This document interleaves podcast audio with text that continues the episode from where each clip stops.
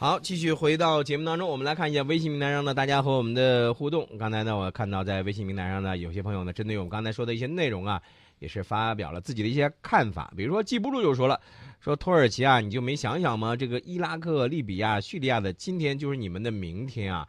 你们那些国家以前哪个不是美国的盟友？最后不都是成那样的一个结局了吗？是吧？所以呢，这个土耳其你自己好自为之吧。呃，然后，哎，你看这位朋友起的这个名字真好听哈，吧唧一口啊，这吃了什么好吃的东西了啊？呃，说这个今天添加了我们的节目的微信号，哎，在这儿呢，再给大家来说一下，我们的节目的微信号呢是 H O T 九八六 H O T 九八六。呃，来继续我们的这个节目内容。刚才呢，咱们不是说了这个关于打击恐怖主义的这样的一些内容吗？接下来，其实我们想和大家再说说另外一个事儿。其实这个事儿呢，跟叙利亚的问题联系的很密切，就是也门的问题。嗯，联合国呢也派了也门问题特使，呃，昨个在日内瓦就他发表了一个观点，他说也门各方已经同意在。本月的十五号，在瑞士展开新一轮的和谈，以期达成一项全面和永久的停火协议。嗯，那么去的都有谁呢？有也门政府、胡塞武装组织，还有其他主要相关各方。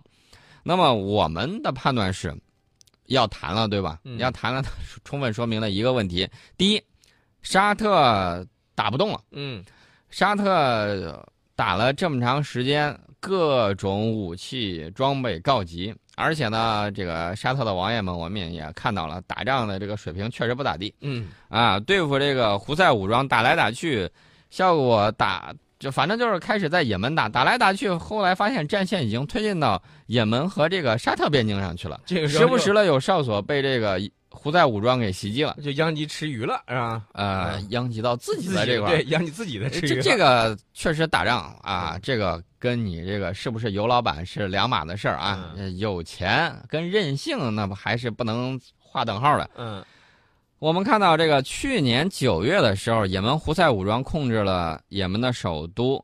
萨那。那么今年一月以来，胡塞武装和也门总统卫队发生冲突，并且占领总统府。之后软禁了总统哈迪和内阁成员。这哈迪呢，一溜烟跑了，跑到哪儿了吧？跑到亚丁。后来呢，又被迫逃到了沙特。在今年三月二十六号的时候，这个沙特等国呢，就针对胡塞武装发动代号为“果断风暴”的空袭行动。在七月份。支持哈迪的政府军和部落武装在联军的空中支援之下，从胡塞武装和前总统萨利赫部队手里头就夺回了亚丁。嗯，你看打的这么焦灼状态，我估计各方可能现在发现战局比较焦灼，呃，战线来回拉锯，犬牙交错，没有办法继续打下去。干脆谈一谈。我有什么感觉吗？这个也门现在就像一个什么样一个状况啊？就是城门变换代王旗。呃，你说的没错，这里头还不光有这个也门胡塞武装，还有一部分人在里头，还有这个真主党的武装，也有部分参与进去。所以说呢，大家就看到现在的中东，那基本上就是一锅滚开的粥啊，嗯，已经乱的不像样子。大家知道这个乱了之后会有什么？一定会有难民，难民问题冲击了德国，冲击了法国，冲击了欧盟。那么这次法国大区有一个选举，我们就注意到这个选举了。这个选举呢，主张排外的、反移民的、反申根协定的极右翼政党国民阵线，在至少六个大区里头得票第一。法国本土有十三个大区，你看看这就意味着什么？就是它已经冲击到了法国人的这个生活了。所以在这种情况下，那么像你刚才你提到的这个六个大区当中，主张排外、反移民这些，就完完全全。和之前美国不是老是说法国你在前面顶着是吧？帮我们接收难民，这一下子法国人现在不愿意了。其实我比较忧心忡忡的不是这个问题，而是回忆到二战发生之前，德国啊，当时德国的这种情况也有类似之处，比如说当时经济不景气，失业率非常的高，嗯，这些为极右势力的这种崛起提供了相应的条件。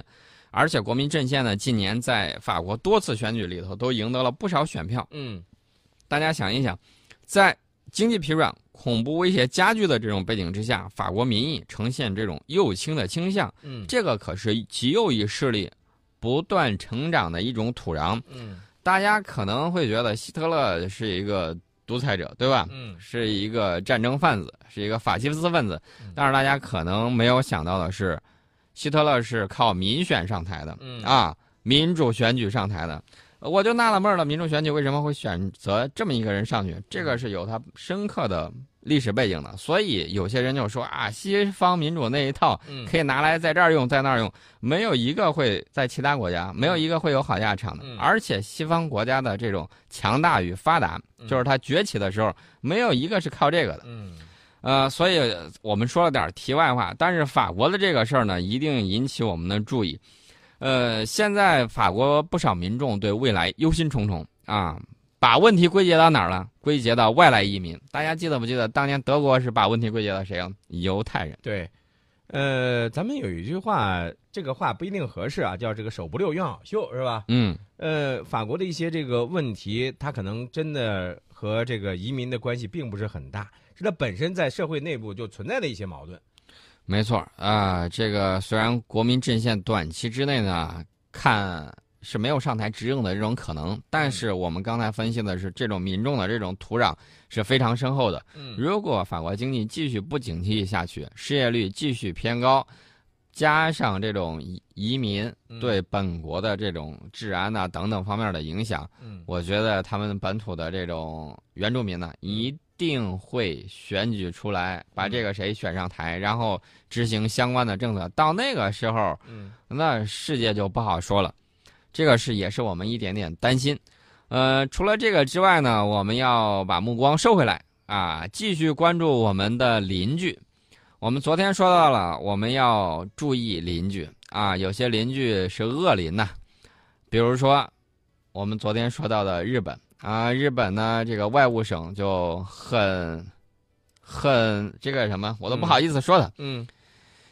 居然人家要去你那儿去参加一个研讨会嗯。啊，也是为了不忘却战争，不忘却记忆，不忘却历史啊，故意用手中的这一点小小的权利，不给人家发签证。嗯，这个昨天我们在节目这是当中非常无耻的行动对对，那么外务省干的事儿嘛。嗯人人大家要注意的，这都是小事儿。日本二零一六年的财年防卫经费将首次突破五万亿日元，多少钱呢？大概合四百零七亿美金。这是一笔巨资啊。对，所以说呢，他到底想在干什么？我们必须得加大注意力度。他自己说，我是要用于增强防卫装备。日本自己称自己的东西都是防卫用的啊、鬼才信呢。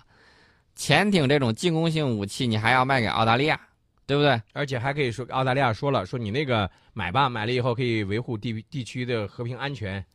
呃，大家知道，除了日本要在这个防务装备上，呃，要在防卫装备上这个下大手笔之外，这个美军呢一点儿也不客气，不是说你钱多了吗？嗯我普天店基地这块儿搬迁费也在膨胀啊，嗯你也给掏点钱呗。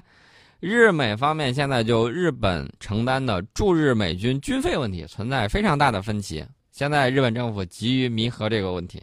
现在日本的安倍晋三，他其实不仅仅是要考虑怎么样让自己的这个防卫预算呢能够多弄一些这个他所需要的一些东西，除此之外，他还得去贴补人家美国呀，对吧？对，因为美国，你看给他基地，刚才你不是说了，普天间基地的这个搬迁那得花钱呢，这个钱该谁出啊？你你按理说啊，该谁出？这是不是该美国出，对吧？那但是美国不出，那谁出？你日本出，美国说我是占领军，凭什么我出啊？这些钱都该你出。对你来出。你看日本，你说作为日日本的普通的国民，他肯定会觉得这个钱怎么就应该由我来出，对不对？你你的军队在我这儿待着，我还得给你掏着这个搬迁费用，但是那个安倍晋三他无所谓啊，啊，那那那那你这个钱你需要多少，我给你补上。那不知道安倍是怎么想的，但是我们知道一点，很多人觉得这么多钱，他到底打算来买什么？我们给嗯大家列举几个啊。首先，可以快速运送部队的鱼鹰垂直起降的这种运输机，他要买；这个可以登陆离岛作战的两栖坦克，他也要做；嗯具备跟坦克同等火力并且可以高速移动的机动战车也要买，还要引进擅长侦察潜艇的 S H 六零 K 巡逻直升机。除了这些之外呢，这个日本这个普天间基地，呃，二零一五财年是一千四百二十六亿日元啊，嗯，大概是这么多钱，说是就可以搬了。那么现在呢，费用也是大幅上涨，具体涨到多少呢？看看日美协商的情况。呃，但是我们要注意一点啊，最近日本共同社进行了一个全国电话民意调查。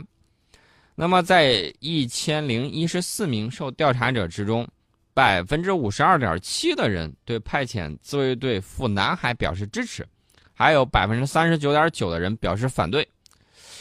大家都知道，这个民意基础很重要。